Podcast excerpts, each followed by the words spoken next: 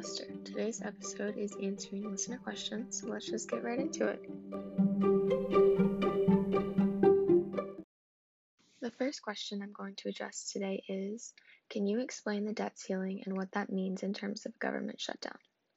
The debt ceiling is the amount of money the U.S. government can borrow to pay debts. The government has passed bills that cost more than the U.S. raises in taxes and other revenue. The ceiling limits the amount of money the U.S. can borrow. Many programs, and therefore people, are deeply affected by the U.S. reaching its limit and not being able to pay for these programs anymore. Six million jobs could be lost in this standstill. The U.S. has never defaulted on its credit. Doing so would be more detrimental than a government shutdown. Republicans and Democrats cannot agree on the issue, and both sides are pointing fingers and are calling for the other to act in their interest. The U.S. has until October 18th to raise the debt limit. As I was working on this episode, the government shutdown was averted hours before the deadline. This only provides relief till December 3rd and does not include provisions to raise the debt ceiling. Next question is What is the Texas abortion law and its potential impact? A Texas abortion law went into effect in September, banning most abortions after six weeks.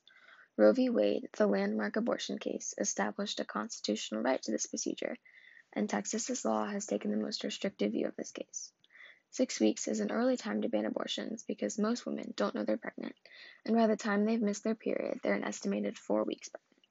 This gives a woman two weeks to realize she's pregnant and decide whether or not to get an abortion. Beyond that, many women don't track cycles or they're irregular, and therefore it's very common for a woman to get pregnant and make it to six weeks and not know. There were included provisions that would likely make it harder for courts to challenge the law once it goes into effect. The law was not blocked by the Supreme Court, and many other states have restrictive abortion laws being held up in court, but this may well create a path for them to pass these bills. The third question is centered around the food shortages and what's driving them. Supply chain issues and food hoarding are causing grocery store shelves to look more bare than usual. Supply shortages are causing prices in both grocery stores and restaurants to increase, reflecting the strain of the problem. The shortage is less about actual availability of food and more about labor availability, which is limiting the ability to harvest, process, and package the food. However, many don't think that the shortage is going to hit an irreversible point because the food supply industry is resilient, and while it may not look good now, it will eventually even out. The fourth question is all about booster shots for COVID 19.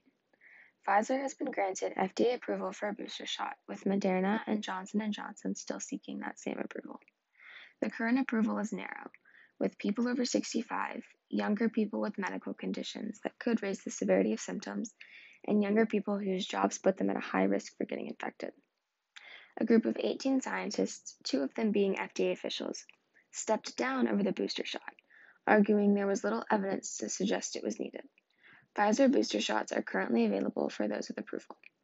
While booster shots will eventually be more widely available, for now they are approved for adults most. We're going to end with a slightly different question than usual. What is the one current political event that you are most passionate about? The event I feel most passionately about, or am most interested in right now, is the US debt ceiling. Now, I don't know much about economics, but from what I've read and understood, the US debt crisis is fast approaching. It affects so many people, and I will definitely be keeping an eye on it. I'm also going to include an update on the January 6th Commission. The Commission has issued round two of subpoenas, this time targeting the Stop the Steal rally and its organizers. This round comes right after the committee subpoenaed four close aides to former President Trump.